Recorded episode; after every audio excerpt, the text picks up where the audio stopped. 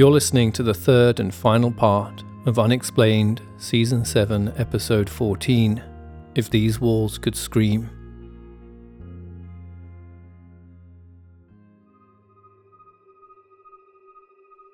"21-year-old Elisa Lam, visiting LA from Vancouver, who was last seen at the Stay on Main hostel, has been missing for almost 3 weeks. On the morning of February 19th, Sabrina Barr, a guest at the Cecil Hotel along with her husband Michael, where the Stay on Main was located, got up from bed and went to take a shower. But when she turned the dial to release the water, only a few dribbles came out of the showerhead. Turning it on full did nothing to help. Annoyed, she tried the taps at the sink. Again, there seemed to be something wrong with the pressure. She decided at least to try and brush her teeth. After applying some toothpaste, she held her toothbrush under the water for a moment and then brought it up to her mouth. It was then that she noticed the watercolour seemed a little bit off. She put the brush in her mouth and spat the toothpaste out immediately. The water was putrid. By the time Sabrina called reception to complain, they'd already had 3 similar calls that morning. Around the same time, maintenance worker Santiago Lopez was already on the case. Over in the bathroom of room 720, he turned the taps at the sink and watched with revulsion as dark, discoloured water trickled into the white ceramic basin below. Santiago packed up his tools and took the elevator to the 15th floor. From there, he made his way to the roof access door, and after disabling the fire alarm, he pushed open the door and stepped out into the cool morning air of the roof beyond. With the sounds of the morning traffic rising up from the streets below, Santiago climbed up the steps leading to the cistern platform containing the hotel's 4 large water tanks. He squeezed through to the main tank at the back. There was a small wooden ladder tucked in behind it. He grabbed it and leaned it against the tank, then started to climb. All 4 cisterns were completely covered over by heavy metal lids, each with an access hatch cut into it, 1.5 foot square in size. Ordinarily, these hatches were left shut, but as Santiago neared the top of the ladder, he was surprised to find that this one was open, and there was something floating inside the tank. Santiago pulled himself over the hatch to get a closer look, and recoiled in horror.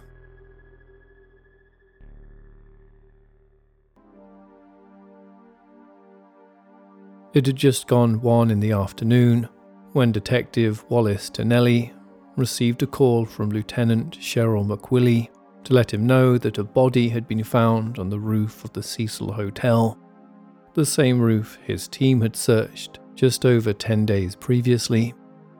He arrived an hour and a half later. Stepping out onto the roof under a light drizzle, Tonelli made his way up to the platform and to the top of the main water tank. Moments later, he was staring down through the hatch at the naked floating body of a young female of Chinese descent. Her long jet black hair stretched out behind her head and waved gently in the dark waters. A marbling of liver mortis covered the abdomen, and much of the body had turned a pale green in colour. Despite significant decomposition and skin slippage, Tonelli recognised the woman's face immediately as Elisa Lam's. For the next 2 hours, news helicopters circled overhead as LA Fire Department 9 worked to extricate the body from the cistern. Unable to lift it out of the small access hatch, instead, the fire crew drained the tank before cutting a large hole out of the side of it. The body was finally pulled free shortly before 4 o'clock in the afternoon. With a light rain continuing to fall, the body was carefully laid out under a forensic tent and inspected momentarily by detectives Tonelli and Stearns before it was placed in a black bag and taken to the Department of Coroner. Once the body was removed, inside the tank, the fire crew discovered Elisa's room key and her watch, as well as a pair of black shorts, a green shirt, underwear, a red American Apparel hoodie, and a pair of black polka dot sandals.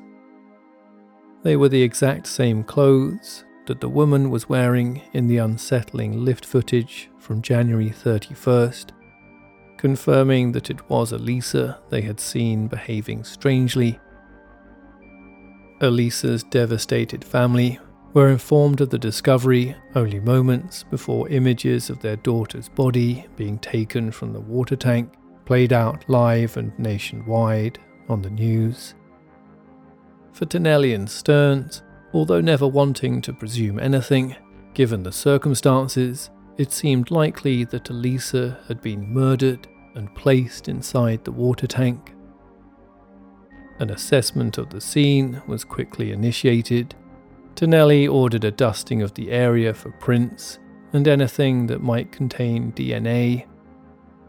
Naturally, attention then turned to trying to imagine how Elisa got onto the roof in the first place, whether by her own accord or at the hands of someone else.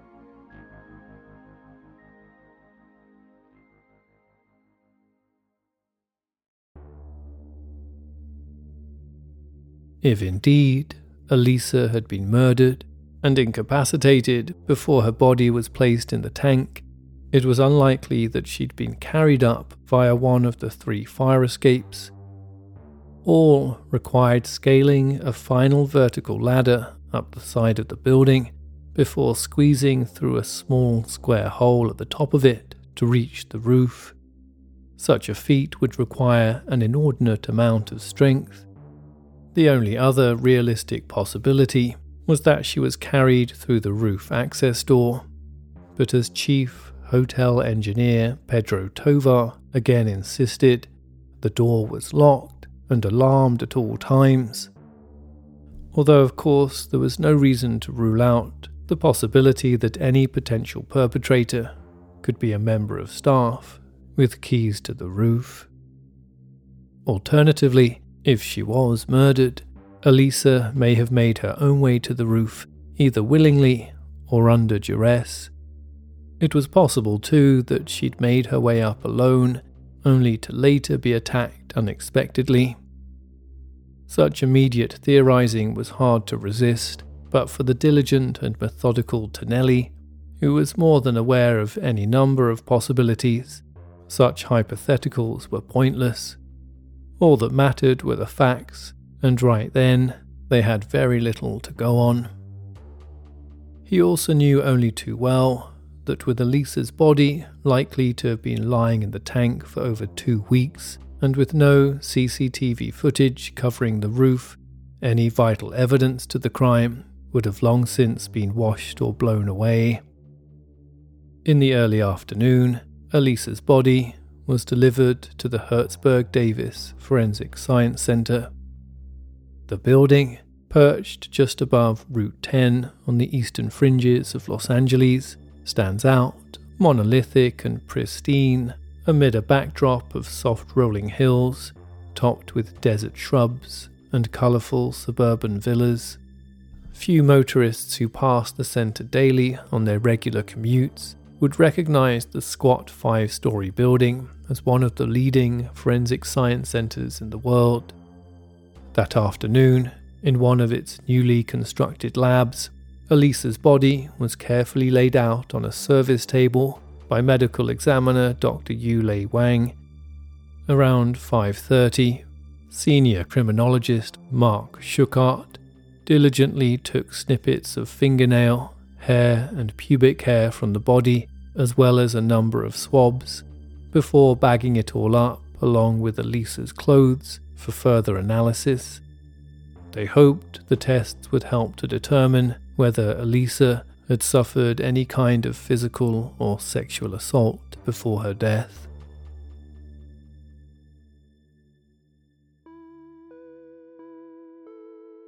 2 days after Elisa's body was taken to the morgue, Dr. Wang conducted the autopsy in anticipation of finally discovering a cause of death, as detectives Tonelli and Stearns looked on.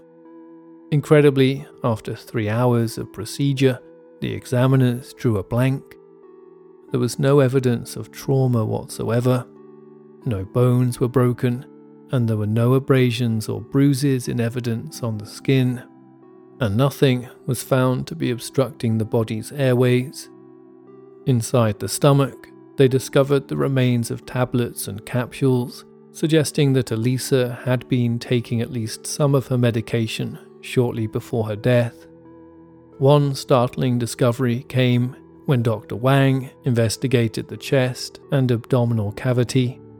Elisa's lungs were filled with water, suggesting she had been alive when she entered the water tank. But with no clear cause of death, Dr. Wang had no choice but to mark it down as undetermined. Frustrated by the findings of the autopsy, Tonelli and Stearns, not to mention Elisa's devastated family, who travelled down to retrieve their daughter's body, were left waiting on the toxicology report. Elsewhere, both maintenance worker Santiago Lopez and chief engineer Pedro Tovar were spoken to by the detectives, but promptly discredited as suspects.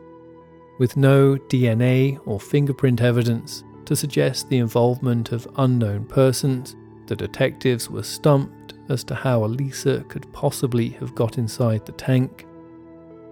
When the toxicology results finally came back, they revealed no evidence of intoxication, save for the smallest trace of alcohol, along with traces of 2 of the drugs that Elisa had been prescribed to help with her depression: venlafaxine, which commonly helps to ward off suicidal thoughts, and lamotrigine, used to prevent the onset of mania in patients who suffer from depression.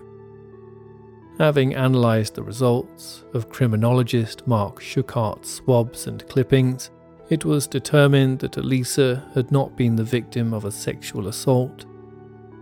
After another month of investigations, the LAPD detectives were left with only one explanation: that Elisa, who the police knew had a history of mental health complications, had somehow climbed into the tank herself. On June 19, 2013, Dr. Wang, in agreement with detectives Tonelli and Stearns and the Los Angeles coroner, ruled Elisa's death to be caused by accidental drowning, with her bipolar disorder considered a significant contributing factor.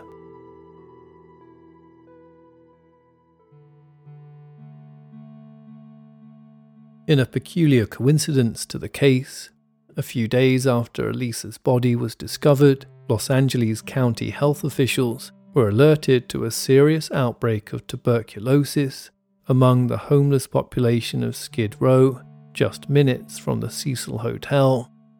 Health workers eventually called on federal assistance from the Centers for Disease Control and Prevention in order to stem the outbreak.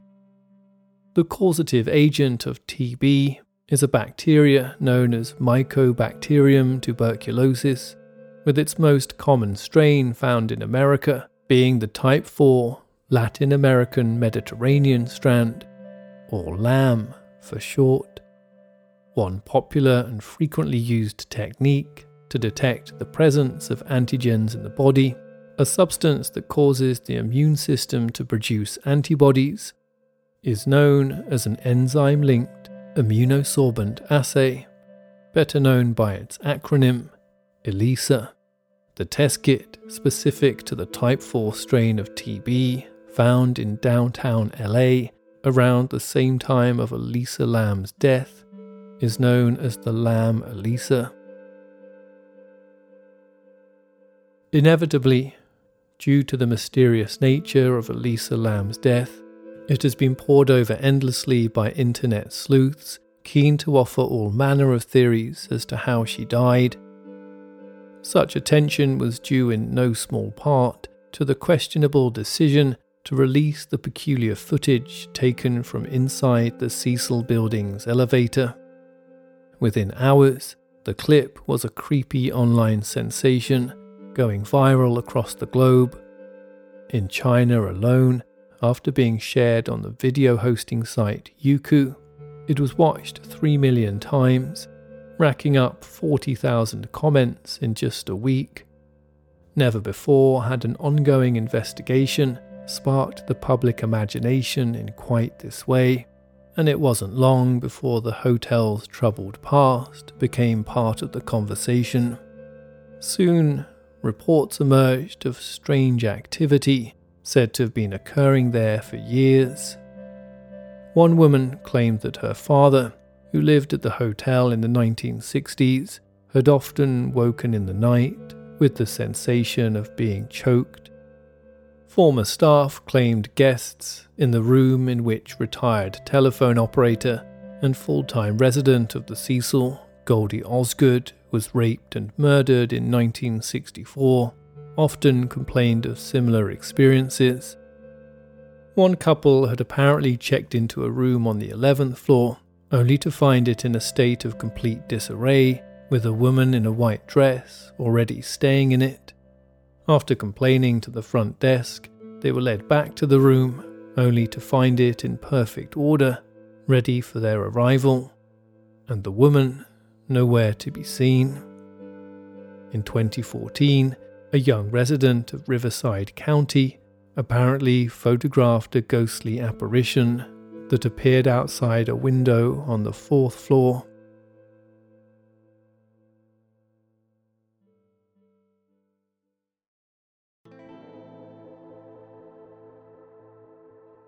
Numerous vloggers and paranormal investigators have visited the Cecil building in recent years, hoping to capture evidence of its apparent inner darkness.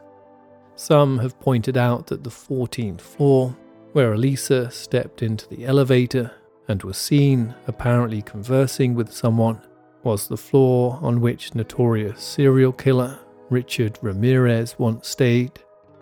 The inference being that maybe something of Ramirez still haunted the hotel's many narrow corridors and had somehow contributed to the young woman's death.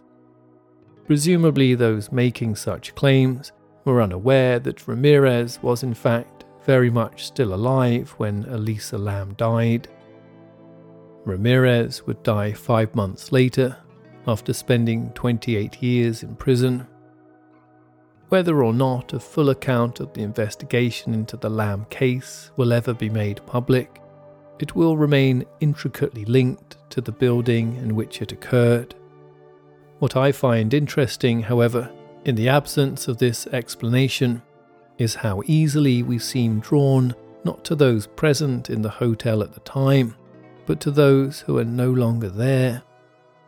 We seem unable to shake the sense that somehow something of all that had happened previously within its walls was ultimately responsible for the horrifying event. Similarly, what spooked and inspired Stephen King so much during that terrifying night at the Stanley Hotel had nothing to do with what was present during his stay. It was because he and his wife Tabby were the only guests there. With the place due to close for the winter, the building was almost completely deserted. As King wandered the empty corridors and lifeless dining rooms, ringing with the silence of people's past, something in the emptiness bled into his mind. In classical mythology, everything from rivers and valleys to the forests and mountains were considered the domain of unseen and unnamed spirits that would have to be placated with shrines and offerings in order to bring good fortune. The ancient Romans termed these spirits genii loci, or spirits of place. Today, the term, unmoored from its theistic connotations, has come to signify something a little more abstract. Writer John Repian describes it as the echoes of people, of events, of ideas, which have become imprinted upon a location, for better or worse, the disquieting atmosphere of a former battlefield, the comfort and familiarity of a childhood home. And in my personal opinion, nowhere are these so-called spirits more noticeable than in ruined and abandoned urban archaeology.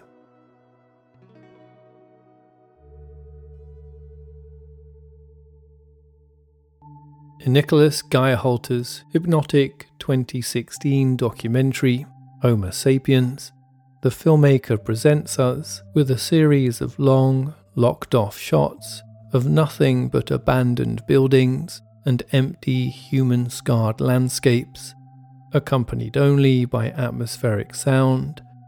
Flies buzz round a long, disconnected vending machine, standing solitary in a wilderness of ferns. The interior of a crumbling, snow-covered theatre, ice melting from the rafters and dripping steadily into muddy puddles below. A deserted hospital ward, with beds placed at odd angles, and the wind entering through an open window, blowing sheets of plastic about the floor. It is utterly captivating. Ruins of antiquity are not without their charm, but there is something especially evocative about this more recently abandoned detritus of human existence, mesmerising in its sense of being both familiar and modern, yet distant and strange. I've always been fascinated by such places. At first, there is something profoundly unsettling about old and decaying structures, and how the unhuman elements of the natural world claim them with such utter disinterest. What unsettles is their temporality. To paraphrase social and cultural geographer Tim Edensor, who's written extensively on the evocative power of ruins, writing in his book Industrial Ruins, Spaces, Aesthetics and Materiality in 2005, they present as manifestations of passing time, holding us between life and death, confronting us with the inevitability of our own obsolescence.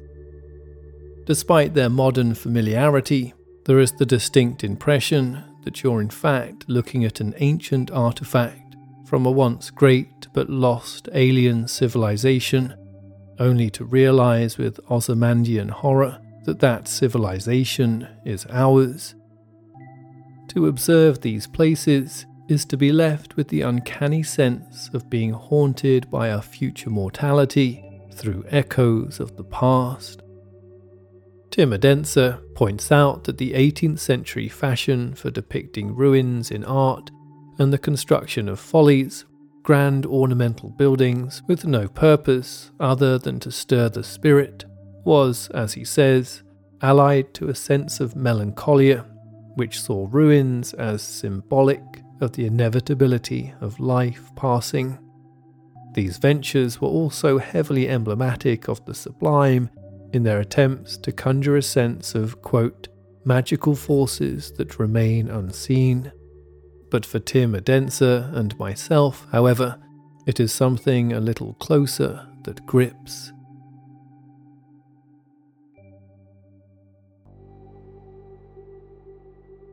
While conducting research for the Unexplained book, I visited some of the most entrancing, abandoned places I've ever seen in the British Isles, from the eerily deserted airbase at RAF Rendlesham and the magnificent desolation of Orford Ness, to the interstitial scrublands of Middlesbrough's industrial past. In Middlesbrough, I walked along the train line from the site of German Heinrich Richter's Second World War plane crash, who, along with Carl Eden, who some believe might have been Richter reincarnated, was the subject of the first chapter of the Unexplained book. From there, I moved past the towering structures of the vacant Dorman Long steelworks that has since been demolished, to the Grangetown signal box where Carl Eden was so tragically murdered. In each of these places, I was spellbound by the magnetic presence of absence. Like every deserted office, disused theatre, or empty hotel lobby. All these places tell a story. They confront us with, as Tim Edensor again wrote in 2013, weird vestiges of the past, unfathomable artefacts, cryptic signs, and unfamiliar textures that we can't help but try and piece together. And once we see beyond the obsolescence of a disused space, something else begins to emerge. Ghosts. This is true for any site of past human activity, but the ones that are constructed by humans are especially evocative because they're composed from a language that we understand. As Tim Edensor notes, these places are full of signs of the past that can be intuitively grasped, even if their true significance is ultimately evasive and elusive. When we go into a derelict building or disused space, as we intuit their previous uses, much like a film projector, our minds will conjure the past back into these places, right before our eyes. Like Stephen King, perhaps, it's almost impossible not to sense the ghostly movements of absent presences, as Tim Edensor puts it, for example, across a once bustling but now vacant factory floor, or feel the vague linger of previous guests as we make our way down an empty hotel corridor, or indeed to hear distant, faint strains of music and feel the soft feet and flow of long-vanished revellers as we step across a disused ballroom. Because these are the traces of ourselves that we leave behind anywhere we go. Whether you believe in self-aware, autonomous ghosts and spirits or not, it is hard not to at least think of the spectral echoes of those whose pasts we retrace as we move through all the many different spaces we share. As such, paradoxically, it isn't really the presence of the spirits of place that haunt us, but their absence. And as long as we have the clues with which to construct them, there will always be ghosts around, just waiting for us to help them emerge.